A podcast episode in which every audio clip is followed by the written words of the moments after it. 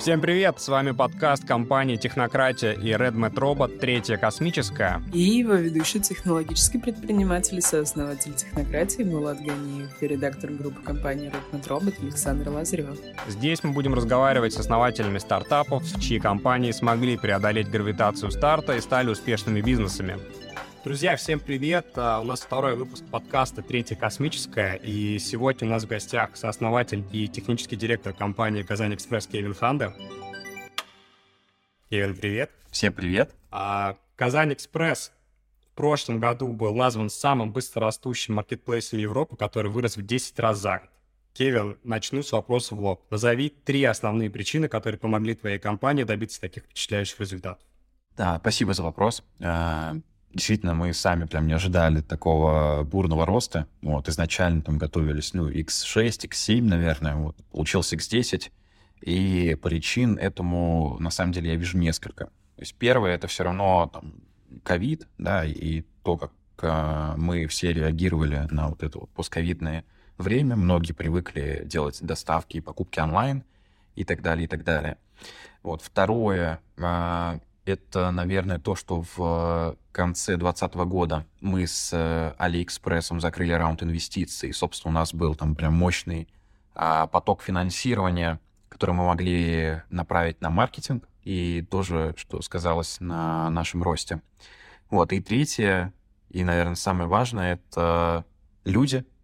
Вот, люди, ради которых мы работаем, люди, которые у нас работают, а, потому что все завязано на людях. Вот, я считаю, что есть потребность, есть э, наша задача закрыть эту потребность, и мы с этим успешно справляемся.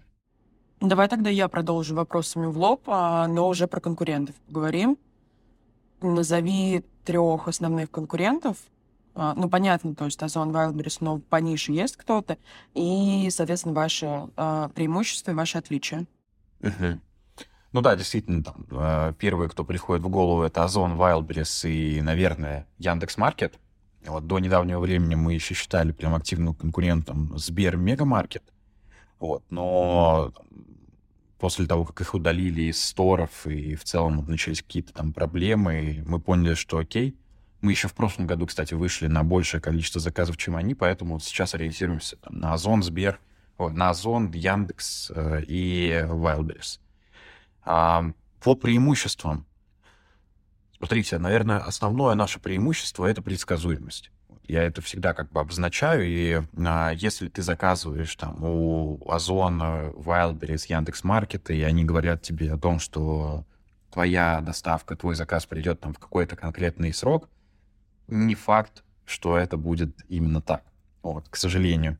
А, у нас всегда гарантированная доставка на следующий день, есть если мы говорим, что доставим завтра, то мы доставляем тебе завтра. А, и более того, наши цены тоже очень сильно отличаются от цен наших конкурентов, постольку, поскольку мы учим наших предпринимателей, которые находятся на нашей платформе, работать максимально эффективно с точки зрения закупок товаров, с точки зрения логистики. И плюс сама наша эффективность как маркетплейса позволяет как раз-таки держать вот очень низкие издержки, что не накладывает дополнительные какие-то обременительные платежи на продавцов, тем самым не увеличивает стоимость товара. Так что вот из конкурентных преимуществ я бы назвал, наверное, два таких прям очевидных. Это скорость и предсказуемость доставки, и второе — это цены э, на товары на нашей площадке. Что значит э, участь предпринимателей и продавцов? Э, как ты сформулировал это? Какая-то система существует? У нас есть э, своя система обучения, она называется Академия Казань Экспресс.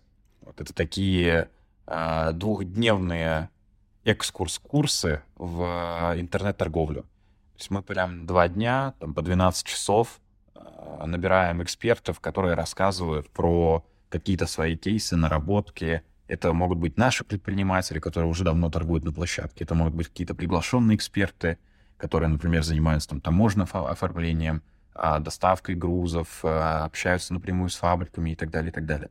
Вот, и, собственно, а, мы проводим такой некий микро-микро MBA для наших предпринимателей, для тех, кто приходит торговать через нашу площадку. В основном это новички, какие-то там мелкие предприниматели, ИПшники, ООшники, самозанятые в том числе.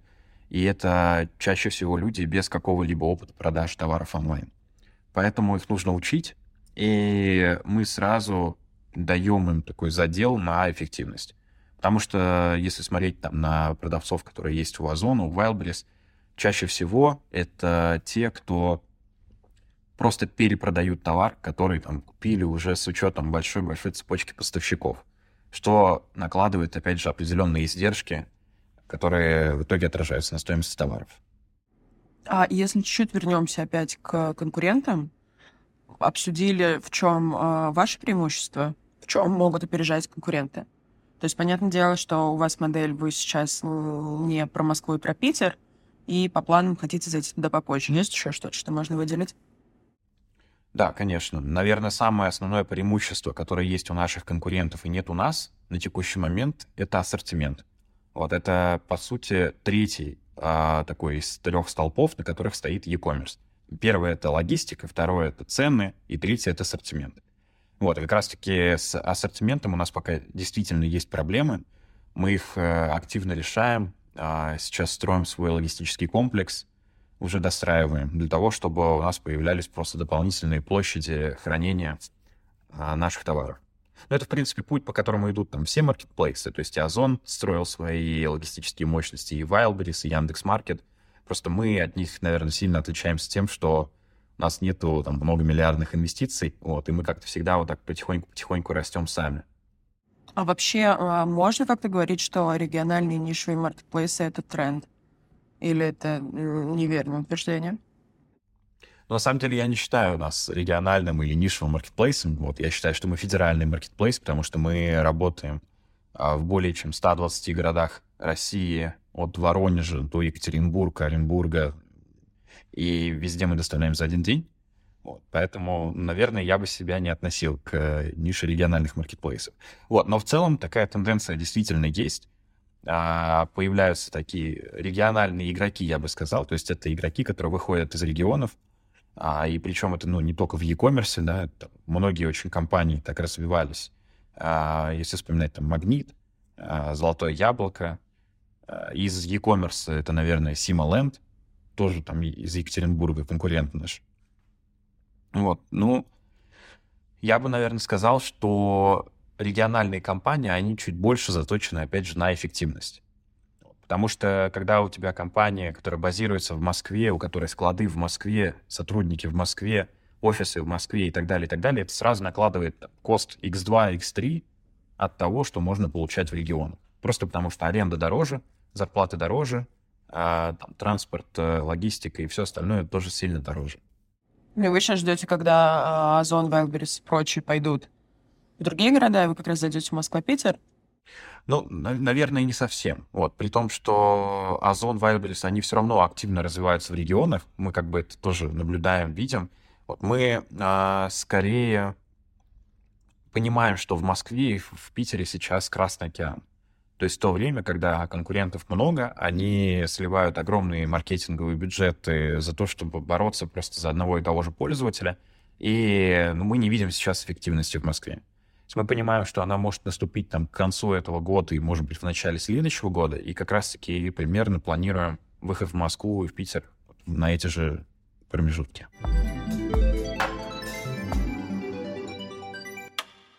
Сейчас у нас будут два похожих вопроса, и они связаны с тем, что ты фрик эффективности и гик, и любишь цифры, уважаешь статистики и числа. А, интересно, у тебя был кейс про то, что, по-моему, в 2019 году а, ты там и пять еще инженеров построили систему для а, сокращения передвижения сотрудников, да? А, как вы это разработали? И а, интересно узнать в этом разрезе, ну, то есть ты просто любишь про, ты про оптимизацию, про автоматизацию, сделать лучше. А как к этому относятся сами сотрудники? Ну, вот им ок, что а, приходит Кевин и такой, у нас теперь новые правила. Будем ходить э, 100 метров, а не 200. Вопрос понятен. Начну, наверное, тогда отвечать с конца. Вот, э, у нас э, действительно часто бывают какие-то оптимизации, нововведения и так далее, и так далее. Но мы при всем при этом стараемся показывать какую-то пользу для сотрудников в той или иной оптимизации. То есть, например, если у нас человек раньше ходил 200 метров от точки до точки, а теперь начал ходить 100 метров от точки до точки, то это значит, что за то же время он успеет сделать в два раза больше операций и тем самым в два раза больше заработает, потому что а, сотрудники оплачиваются за какие-либо действия в нашем случае. То у нас ну, напрямую очень завязан там KPI на твою производительность. И большинство сотрудников воспринимают все нововведения а, позитивно, потому что для них это просто возможность зарабатывать больше. Ну и средняя зарплата на нашем складе, на самом деле, тоже об этом говорит, потому что а, это где-то 70-75 тысяч рублей, что для Казани довольно-таки неплохо. Кевин, слушай, можно я подхвачу этот вопрос? Да, вот, а, есть а, парадигма Lean Startup, да, то она, в принципе, говорит, что там не надо там изобретать какие-то вещи, которые можно не изобретать, надо строить, в принципе, там маркетинг, продажи, бежать, ну, собственно, в бездев все инвестировать. А в твоих интервью, в принципе, насколько я тебя там сам знаю, то есть вы очень много вещей строите сами. То есть нет ли в этом какого-то противоречия, да? То есть как будто стартап, который занимается своими технологиями, когда мог бы заниматься условно продажами. Нет ли у инвесторов консерн в том, что вы там занимаетесь технологиями, а не захватываете новые рынки? Ну, например, да, то есть нет ли такого противоречия? Угу. Слушай, ну, начнем, наверное, с того, что я всегда позиционировал нас, Казань Экспресс, в первую очередь как IT-компанию. Вот. Э, не как э, там e-commerce, ритейл и так далее, а именно как IT, потому что а большая часть всей, наверное, нашей особенности, да, как marketplace, она заложена именно в IT. И связано это с тем, что в 2017 году, когда мы начинали, то на рынке те решения, которые присутствовали, они нам либо не подходили, вот, либо были там слишком дорогими для, опять же, там нашей стадии, вот, э, как ты говоришь, lean development, да? То есть у нас э, все строилось из того, что у нас там были небольшие какие-то деньги, инвестиции, вот, и при этом мы хотели еще и параллельно расти, поэтому мы вот развивались очень аккуратно, там, не знаю, а, у нас был самый низкий средний чек на рынке, но он до сих пор, кстати, у нас остается самым низким средним чеком. Вот, и при этом наши косты на исполнение одного заказа, они также самые низкие на рынке. Там, в среднем в два с половиной, в три раза меньше, чем у наших конкурентов. И благодаря тому, что вот э, мы в какой-то там момент в 2018 или да, в 2018 году мы поняли, что а, те технологии, которые существуют сейчас на рынке, не позволят нам эффективно выполнять все операции, которые нужны нам в операционке, мы приняли решение развивать собственную систему для того, чтобы мы могли полностью ее контролировать, полностью управлять ей. И это, в принципе, такой же путь, по которому идут многие, если не все наши конкуренты, да, если смотреть там на Озон, на Wildberries, на Яндекс.Маркет, э, не знаю, ну, для меня всегда примером был, наверное, Amazon, который, в принципе, как раз-таки по такой же схеме развивался, да, что у них э, очень многое было все равно кастомное. Особенно, что касался operations. Меня как раз следующий был вопрос, э, который ты сам зашел на территорию вопроса про Amazon. Э, мне вообще маркетплейсы чем очень нравятся, тем, что это очень интересная трансформация бизнеса. В моем представлении, в каком-то смысле, они популяризовали вот эту бизнес-стратегию платформенную, да? То есть там у Амазона, по-моему, сейчас 40% выручки идет с АВС, там у Alibaba Group это тоже уже давно, там не только e-commerce, а огромное количество различных бизнесов. Я не знаю соотношение выручки к e-commerce других бизнесов, но предполагаю, что тоже огромное количество выручки уже приносит не чистый e-commerce. Вот с точки зрения вашей бизнес-модели, а вы тем же путем стараетесь пройти? То есть есть ли идеи, как какие-то отдельные технологии выводить там в другие бизнесы? Или все-таки вы пока сосредоточены на e-commerce? На самом деле так получилось органически, что часть наших разработок, которые мы использовали и делали там, чисто под себя, уже используются другими компаниями, и не только в России, но и в других странах уже. Это в первую очередь, наверное, про ВМС, да, про нашу систему управления складом логистикой, можно сказать. Вот, но есть еще какие-то решения, в том числе хардварные решения, которые мы изобретали там сами под себя. И после там каких-то экскурсий у нас на складе, еще чего-то, там, презентаций, а, у нас появился спрос на вот такие девайсы. Вот. Ну, один из них, наверное, это модуль такой а, хардварный, действительно. Он там физически, его можно пощупать, потрогать. А, это система, которая помогает за буквально за секунду, наверное, может быть, даже меньше, а, взвешивать и измерять габариты абсолютно любого товара, заказа и вообще чего угодно. То есть сканируешь штрих-код чего-то, кладешь на платформу, хоп, на основе там камеры глубины и на основе весовой платформы сразу считываются все данные за секунду буквально и отправляются в необходимую систему. Вот таким образом мы можем очень там, много и быстро обрабатывать э, различного рода а, неординарных каких-то посылок, и это помогает нам тоже быть эффективными. Вот а, как бы одно из решений, которое пошло на рынок. Ну вот. А, ну и... А почему так происходит, кстати? Ну, то есть, извини, просто хочу, пока ты не убежал, узнать, то есть почему именно в e-commerce такое большое количество там сайт-продуктов, сайт-бизнесов возникает, когда ты, в принципе, делаешь marketplace? Слушай, а на самом деле здесь все довольно просто, потому что сам по себе marketplace — это 10 бизнесов в одном.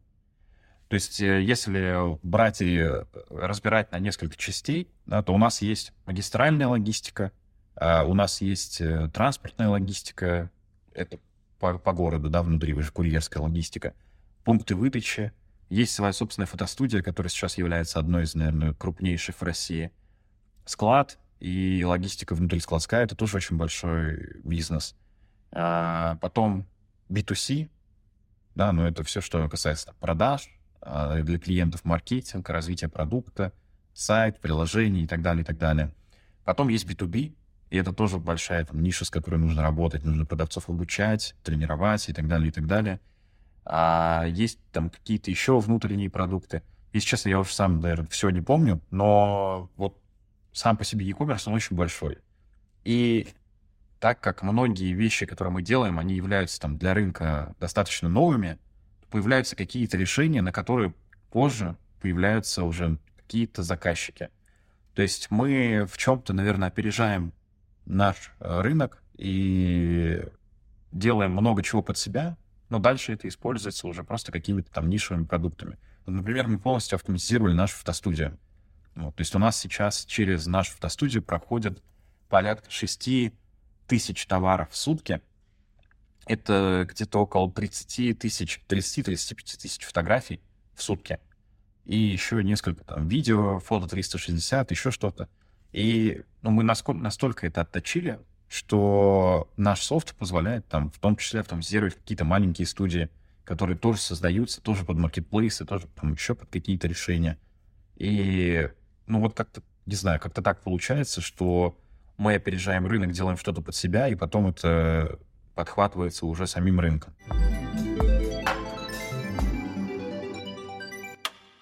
А, слушай, еще одна тема, которую там про бизнес конкретно хотели затронуть, это тема фандрейсинга.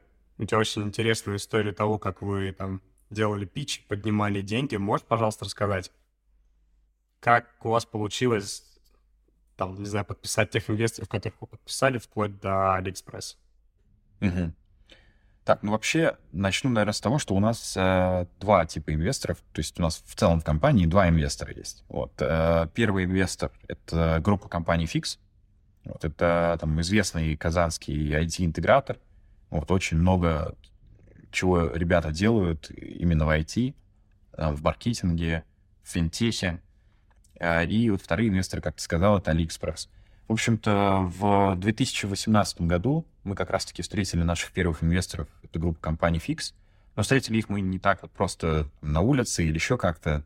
А, мы сами после того, как запустили продукт в 2017 году, думали, что ну, у нас очень классный продукт, что он просто офигенный, и что за ним должна выстраиваться очередь из инвесторов. Мы там получили первые тысячу заказов, показали юнит-экономику, думаю, ну все, сейчас попрет.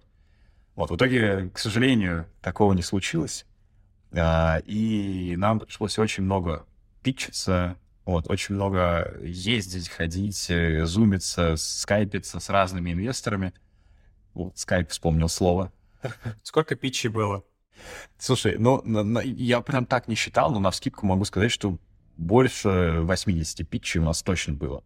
Вот мы обошли, наверное, весь топ э, Москвы э, и, может быть, России. То есть мы очень много с кем общались, и в итоге нашли инвесторов у нас под боком в Казани. Э, это были ребята, которые просто очень сильно загорелись нашей идеей, которые увидели э, в рамках группы компаний синергию с нами и которые просто поверили. Прям вот чисто поверили в наш продукт. И как раз-таки они нас в дальнейшем уже и познакомились с Алиэкспрессом, и в какой-то момент мы начали искать там сильно больше, больший объем инвестиций. Пришли к Алиэкспрессу, показали, что за бизнес у нас, что за цифры у нас. И им тоже стало интересно, постольку, поскольку они пытались в России сделать тоже локальный бизнес. Ну, в том плане, что здесь локальные склады, локальные продавцы, локальные пункты выдачи и так далее, и так далее. И мы для них были, как, наверное, неким примером и внутренним конкурентом в том числе. Поэтому они решили инвестировать в нас и делать некую внутреннюю конкуренцию. То есть есть локальный Алиэкспресс и есть Kazan Express. И вот давайте посмотрим на то, как в итоге получится.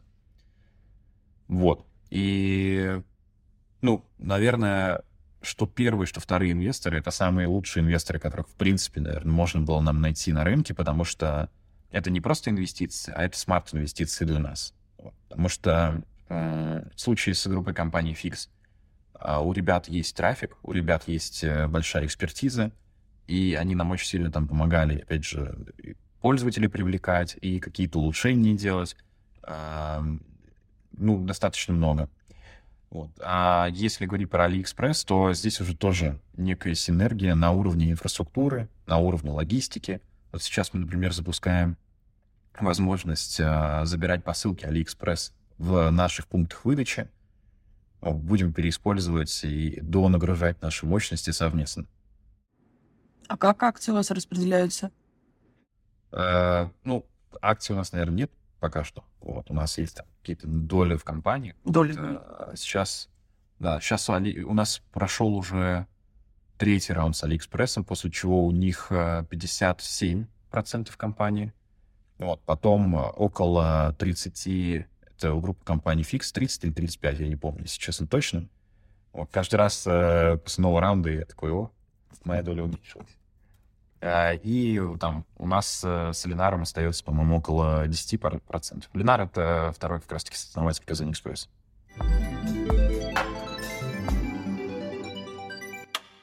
А, давай перейдем чуть-чуть больше про человека, про тебя узнаем. И тут, на самом деле, в чат написали быть чуть-чуть мне попозитивней, поэтому мне нужно сейчас позитивно задать вопрос, как удается не выгорать? Можно узнать, особенно если компания растет э, в 10 раз за год. Ну, вообще, я бы, наверное, не сказал, что я не выгораю. У меня бывают, наверное, периоды, когда я начинаю на людей так злиться, вот, и я сам за собой это замечаю и пытаюсь что-то с этим делать. Вот, но в целом я спокойно могу работать там без отпусков очень-очень долгие периоды. И здесь, наверное, вопрос просто в том, а что меня вдохновляет на работу. И каждый раз, наверное, когда я просыпаюсь, вот я понимаю, что я работаю ради огромного количества людей, огромного количества клиентов, и под клиентами я подразумеваю там не только наших покупателей, но еще подразумеваю и продавцов, и помимо этого наших сотрудников в том числе.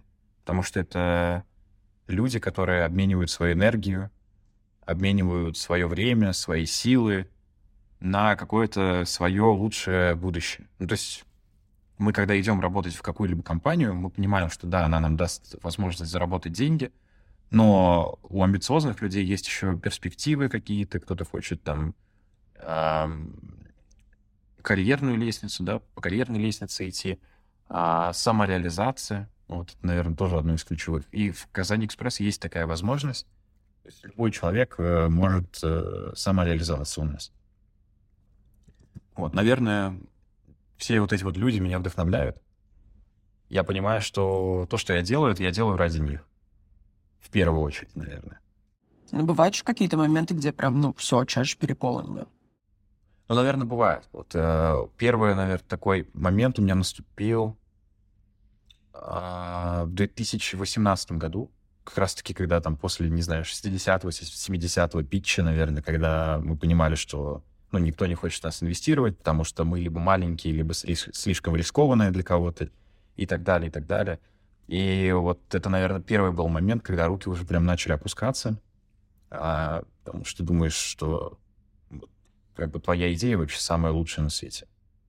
Ну, наверное, каждый фаундер так или иначе думает о своей компании, вот, но мы думали, что вот самая лучшая инвестиция на свете тоже может быть, и это мы.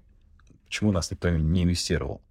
Вот, но здесь, наверное, очень важная роль — это партнерство, которое есть там у нас с Ленаром, да, потому что а, мы так все время друг друга подбадриваем. Если у кого-то там руки начинают опускаться, вот, мы такие говорим, там, не знаю, Ленар мне говорит, да ладно, все, прорвемся, сейчас все будет, сейчас э, найдем инвесторов и так далее. И наоборот, там, если вдруг у него руки опускаются, то я такой говорю, да ладно, давай это, сейчас э, надо зажечь, вот. Сделаем нового робота сейчас, да. Ну, либо так, да. И это, наверное, был первый такой момент. Но здесь э, нужно было просто его как бы пережить, а найти там тех, кто поможет нам, кто поверит в нас так же, как верим мы, и идти дальше. Вот, если говорить прям про выгорание от работы, от операционки, такое действительно тоже бывает. Но я сам для себя обнаружил, что не знаю, как-то отдыхаю, когда занимаюсь каким-нибудь экстремальным спортом. Например? Не знаю, я очень люблю кататься на горных мотоциклах. Или, не знаю, скалолазанием заниматься, или серфингом, или с парашютом прыгать, или дайвить, вообще вот что угодно, э, просто чтобы э, ты в этот момент, ты не можешь о чем-то думать, кроме как вот сосредоточен быть на том, что ты делаешь. Вот, и тогда ты не думаешь ни о работе, ни о чем-то, ты вот едешь на мотоцикле и смотришь там на дорогу, главное, чтобы не упасть, еще что-то такое. Вот. И в этот момент ты как-то расслабляешься, отдыхаешь, и, не знаю, вот для себя я нашел именно такую какую-то отдушину. Поэтому если я понимаю, что, ага, так, начинаю немножко злиться на людей, там, агрессировать э, или уставать, я такой, пора на мотоциклах погонять, или там на гоночный трек, или еще куда-нибудь. Ну, вообще, стартап — это, да, хорошая сублимация просто потребности в адреналине, мне кажется. Возможно, просто все предприниматели просто не могут постоянно кататься на гордых байках, поэтому приходится делать компании 80 пич.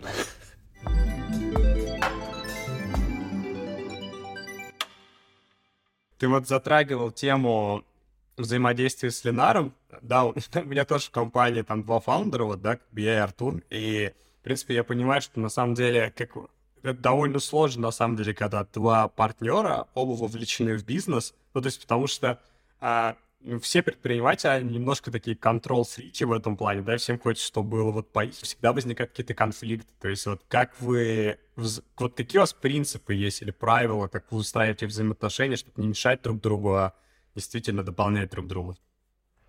Слушай, ну, наверное, из главных правил это то, что если вдруг есть какой-то конфликт, то мы его всегда обсуждаем как-то вместе.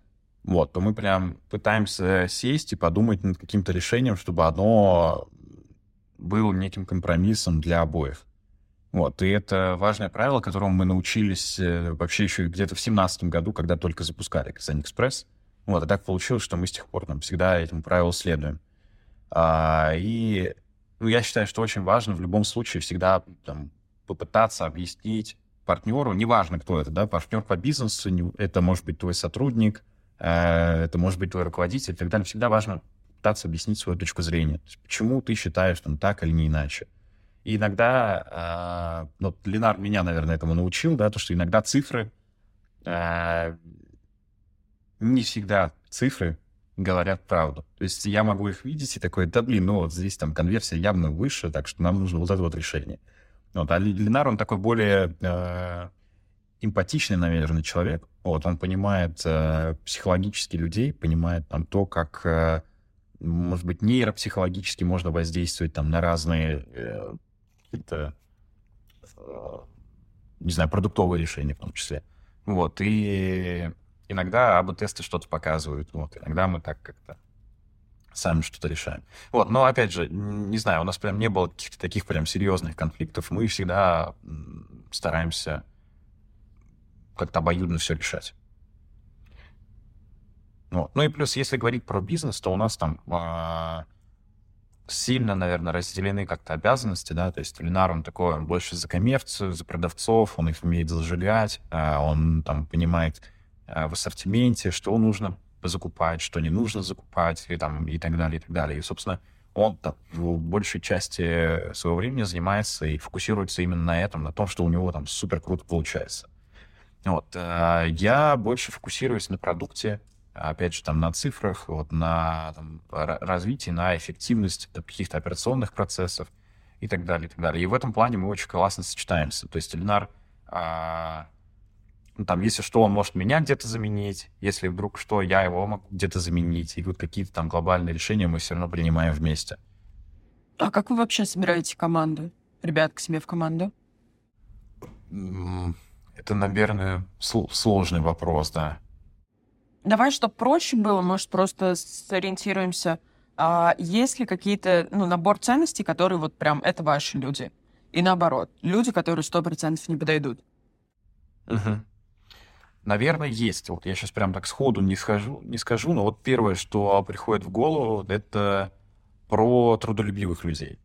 То есть э, я понимаю, что есть там такие очень важные критерии, там, трудолюбие, ответственность, а, и в каких-то, наверное, профессиях это важна насмотренность, в каких-то профессиях важна экспертность. Вот, и это то, на что мы смотрим в первую очередь, потому что там есть или нет вот наш такой cultural fit. Нам а, очень важно, чтобы люди следовали вот некому нашему вайбу того, что кто там много и кто хорошо работает, тот потом хорошо отдыхает. Вот, типа, сделал дело, гуляй смело, и вот это вот все, все вот эти поговорки. А, наверное, не совсем про work-life balance, который сейчас очень сильно там моден и популярен, да, но я считаю, что, наверное, классные продукты, они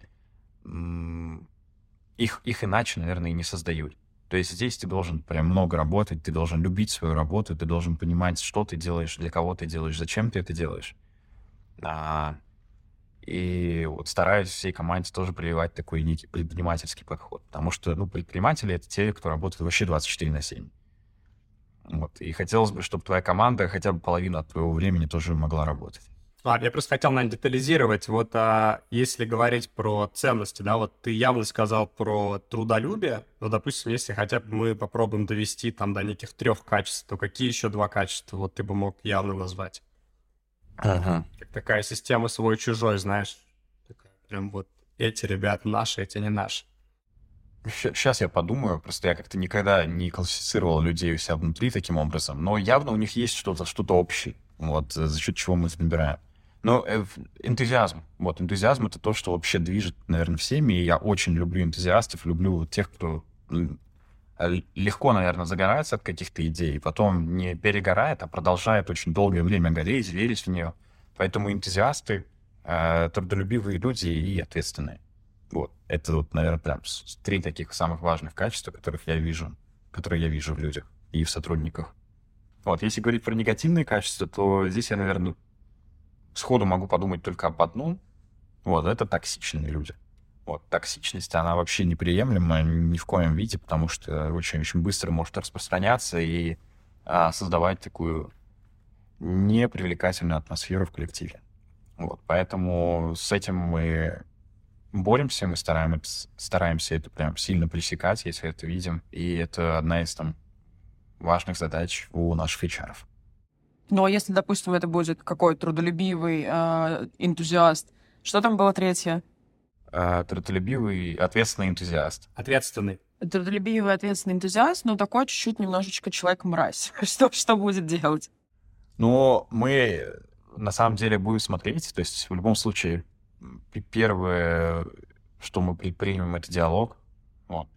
Люди не всегда токсичат просто так. Вот. Чаще всего им что-то не нравится, что-то их не устраивает. Попробуем понять, что не так, почему ты выплескиваешь свои эмоции в коллектив, зачем ты это делаешь, может, ты не понимаешь, что ты токсичишь и так далее. То есть в любом случае первый — это диалог, вот, э, и диалог с такой, с просьбой, наверное, больше так не делать, а если вдруг есть какие-то там претензии к нам, то, ну, мы будем стараться что-то поменять, чтобы человеку было комфортнее. Вот. Но если токсичность продолжается, то уже будем думать. Уже будем думать, потому что, ну... Слушай, а есть вот какие-то прям табуированные вещи? Ну, то есть человек что-то сделал, и он за это просто вот, не знаю, сразу вылетает в форточку с поля Иннополиса, и у тебя из кабинета. Вот, ну... Слушай, ну, есть, наверное, такие э, вещи. А, во-первых, я очень не люблю, когда меня обманывают. Ну, наверное, никто не любит, когда его обманывают, вот, но я прям очень-очень не люблю. И если я там замечаю людей за тем, что меня прям обманывают, вот это мне никогда не нравится. Но у нас было два случая, наверное, когда меня кто-то прям обманул, и мы попрощались с э, данными товарищами. Вот. Э, что еще? Ну, наверное,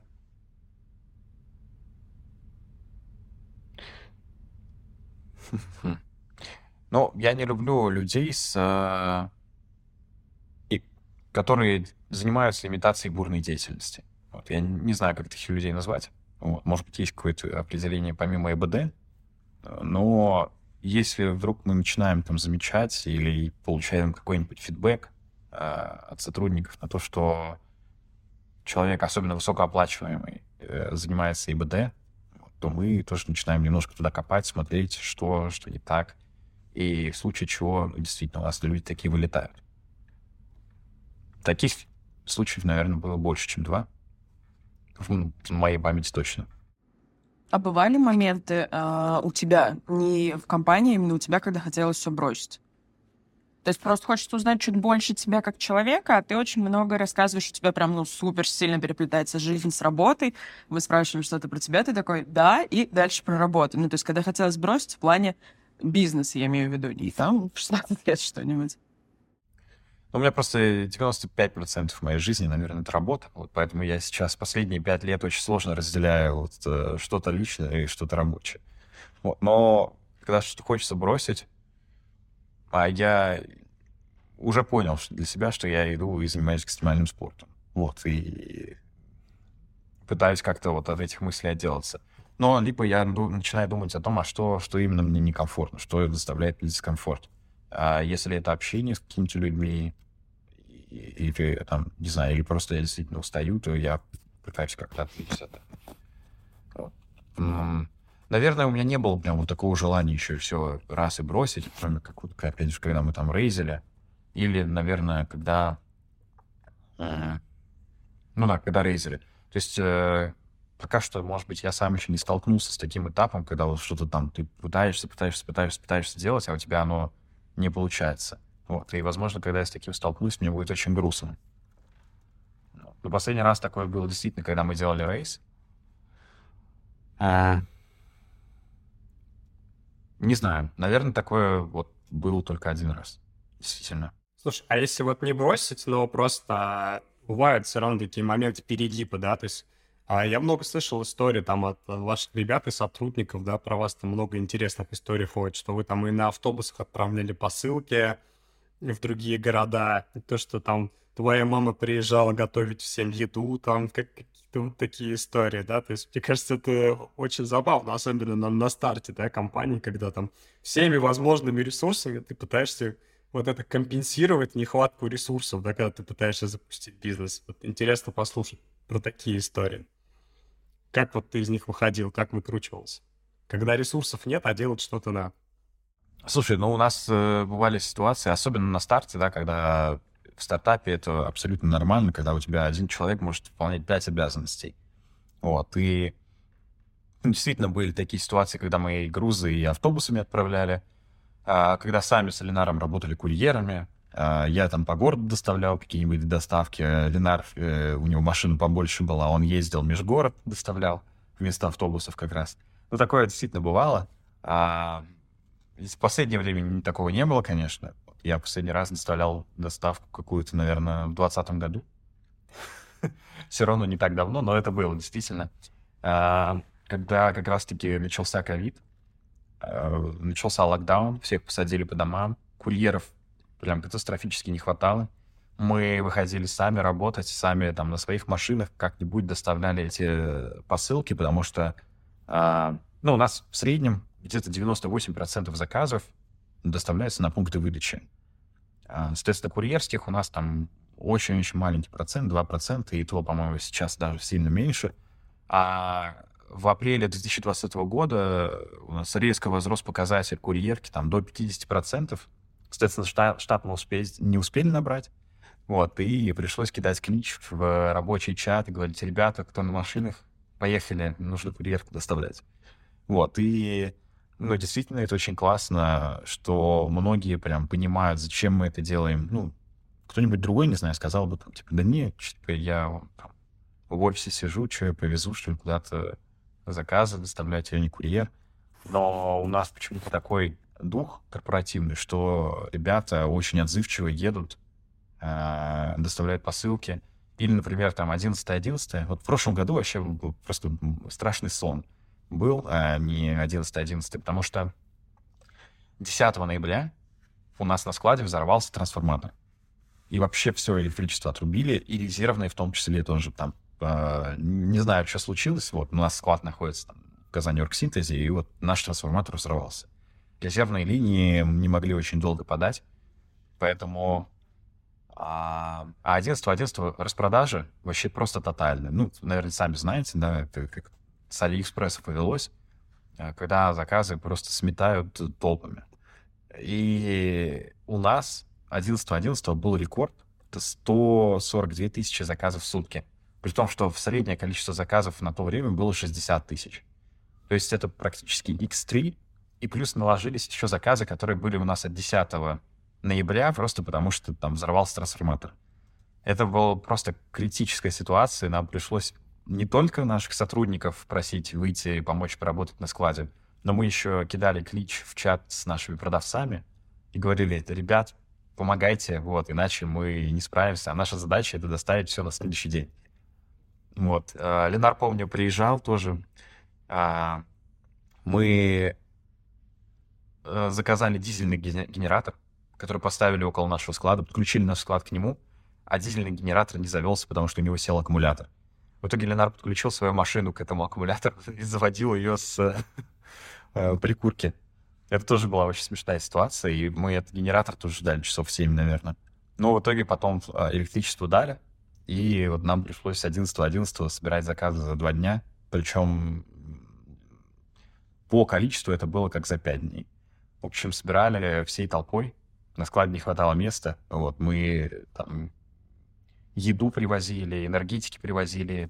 Все-все-все, что можно на всю ту толпу, которая работала у нас на складе.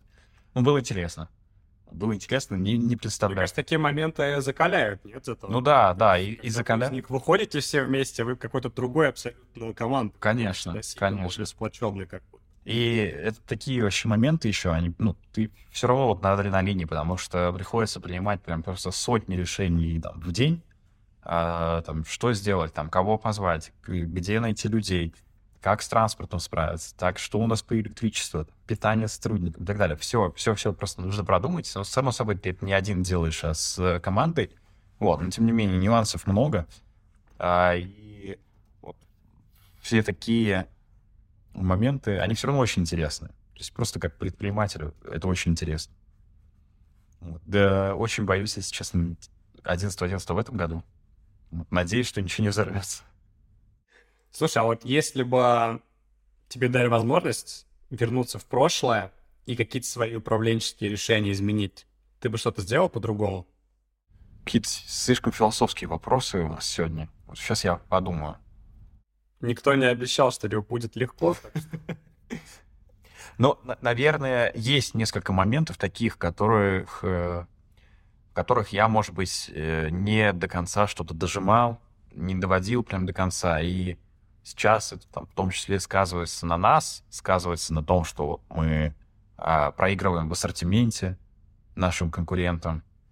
И есть несколько вот таких вот моментов, а, где я считаю, что мог бы поработать лучше. Наверное, самый такой первый, это, опять же, там, когда мы вспоминаем сделку с э, Алиэкспрессом и 2020 год, а, стоимость, на тот момент стоимость э, нашего склада полностью, да, с э, постройкой, с э, внутренними там, коммуникациями, со стеллажами и со всем совсем стоила около полутора миллиардов. А, и нам нужно было просто дожать и очень-очень быстро постараться закрыть раунд с Алиэкспрессом, чтобы начать уже строительство и так далее, и так далее. Вот в итоге у нас э, раунд, он очень там долго тянулся по ряду причин, э, внутренних, наверное, которые я не очень хочу называть.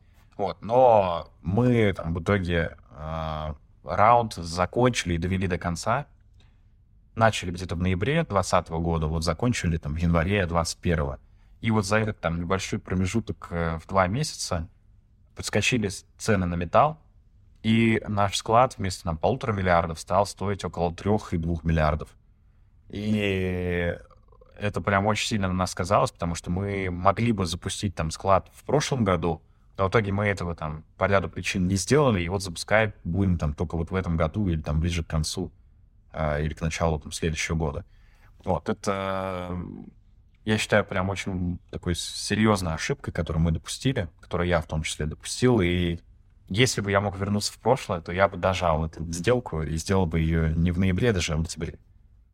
Ну, очень круто, что ты, на самом деле, смело и открыто отвечаешь на этот вопрос, потому что, ну, мне кажется, он болезненный для многих предпринимателей, которые в целом не особо любят признавать в том, что они в чем-то виноваты.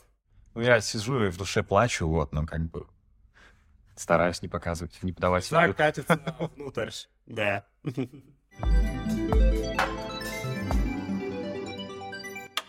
Слушай, а можешь рассказать, а, мы уже так немножечко приближаемся к концу, я поняла про горный спорт, про экстремальный спорт, что а, как ты держишь себя в форме, давай не физической, а может быть психологической, умственной, ментальной. Что читаешь, что смотришь, вот из такого? Так, ну, я читаю канал Булата. Вот это первое, наверное, откуда я черпаю идеи и вдохновение. Вот. Нет, на самом деле я очень люблю читать, э, что пишут другие люди. То есть э, не столько, наверное, книги, как какие-то, может быть, блоги, мысли. Мне интересно то, как люди вообще мыслят, э, как мыслят предприниматели, как мыслят какие-то научные деятели в том числе. Вот еще я очень люблю изучать историю. Я прям, не знаю, на мой YouTube, если зайти, то можно подумать, что я историк, потому что у меня там одни исторические видео всякие в предложках. Вот, и, ну, действительно, мне это очень нравится. А, люблю там Древнюю Грецию, Древний Рим, вот, э, Древнюю Англию, что-то про это изучать, смотреть, как все развивалось. А, потому что, ну, все это так или иначе там перекликается с какими-то управленческими решениями, и интересно просто смотреть на то, как, как под какими обстоятельствами, какие решения принимались, и как это в итоге там повлияло на масштабе, на что-то. Вот. Очень люблю причинно-следственные связи. Вот, их выявление. Стараюсь вот как-то так, наверное, отдыхать, расслабляться, изучать что-то новое, изучать что-то новое в мире технологий. Смотрю и слежу активно за развитием криптоиндустрии, блокчейн-технологий, а, за зеленой энергетикой в том числе. Недавно прям прочитал про то, что научились э, получать энергию из движения волн, прилива, отлива, и прям она оказалась очень сильно эффективной, эффективнее, чем ветряки, эффективнее, чем солнечная энергия. Это тоже очень классно. А, слушай, давай а, мы потихоньку движемся к концу, и в конце у нас такие вопросы, они не то что философские, но нужно будет включить воображение на самом деле. Представь, что у тебя есть бесконечный источник финансирования, и ты бы мог купить три любые компании в мире. Какие три любые компании ты бы купил? Интересно. Реально интересно. Просьба не заглядывать в Тинькофф инвестиции и не сортировать по капиталу до акций. Нет, нет, я, если бы я покупал какие-то компании, это точно там у меня же бесконечный источник финансирования. Зачем мне думать о деньгах? Конечно. Да. Вот. Э... Goldman Sachs можешь купить просто вообще. И... Что угодно. Нет, действительно, я бы думал на, насчет того, а что глобально будет приносить какую-то пользу. Вот, то есть там не история про заработать. Ну и на самом деле это, в принципе, наверное, связано с моими интересами какими-то. Вот, опять же, там это зеленая энергетика. Вот, это развитие э, космоса и исследование его.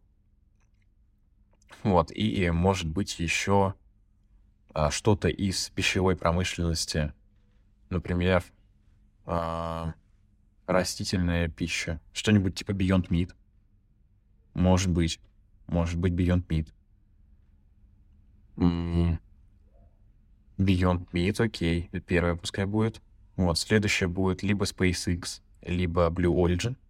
Вот, постольку, сколько она связана с исследованием космоса. И, наверное, никто больше пока не сделал в мире для этого. Вот. Может быть, конечно, купил бы Роскосмос, но не факт. Что об этом. Так, и по зеленой энергетике, ну, это точно, наверное, была бы не Тесла, вот, постольку, поскольку идея клевая, и все клево, но производство батарей тоже вызывает там сильно много вопросов. А вот именно зеленая энергетика, надо подумать, что я прям так много идей не приходит в голову компаниям, которые занимаются зеленой энергетикой. Они, наверное, не так на слуху, но вот я бы выбрал что-то из этой сферы. Можно прикупить ту компанию, которая делает как раз э, эти э, извлечения да. из волн, да, мне кажется, как бы она не называлась. Окей. Да, да, вполне. Зачет. Второй вопрос э, похожий. Представь, что ты можешь в свою компанию привлечь трех любых людей в мире.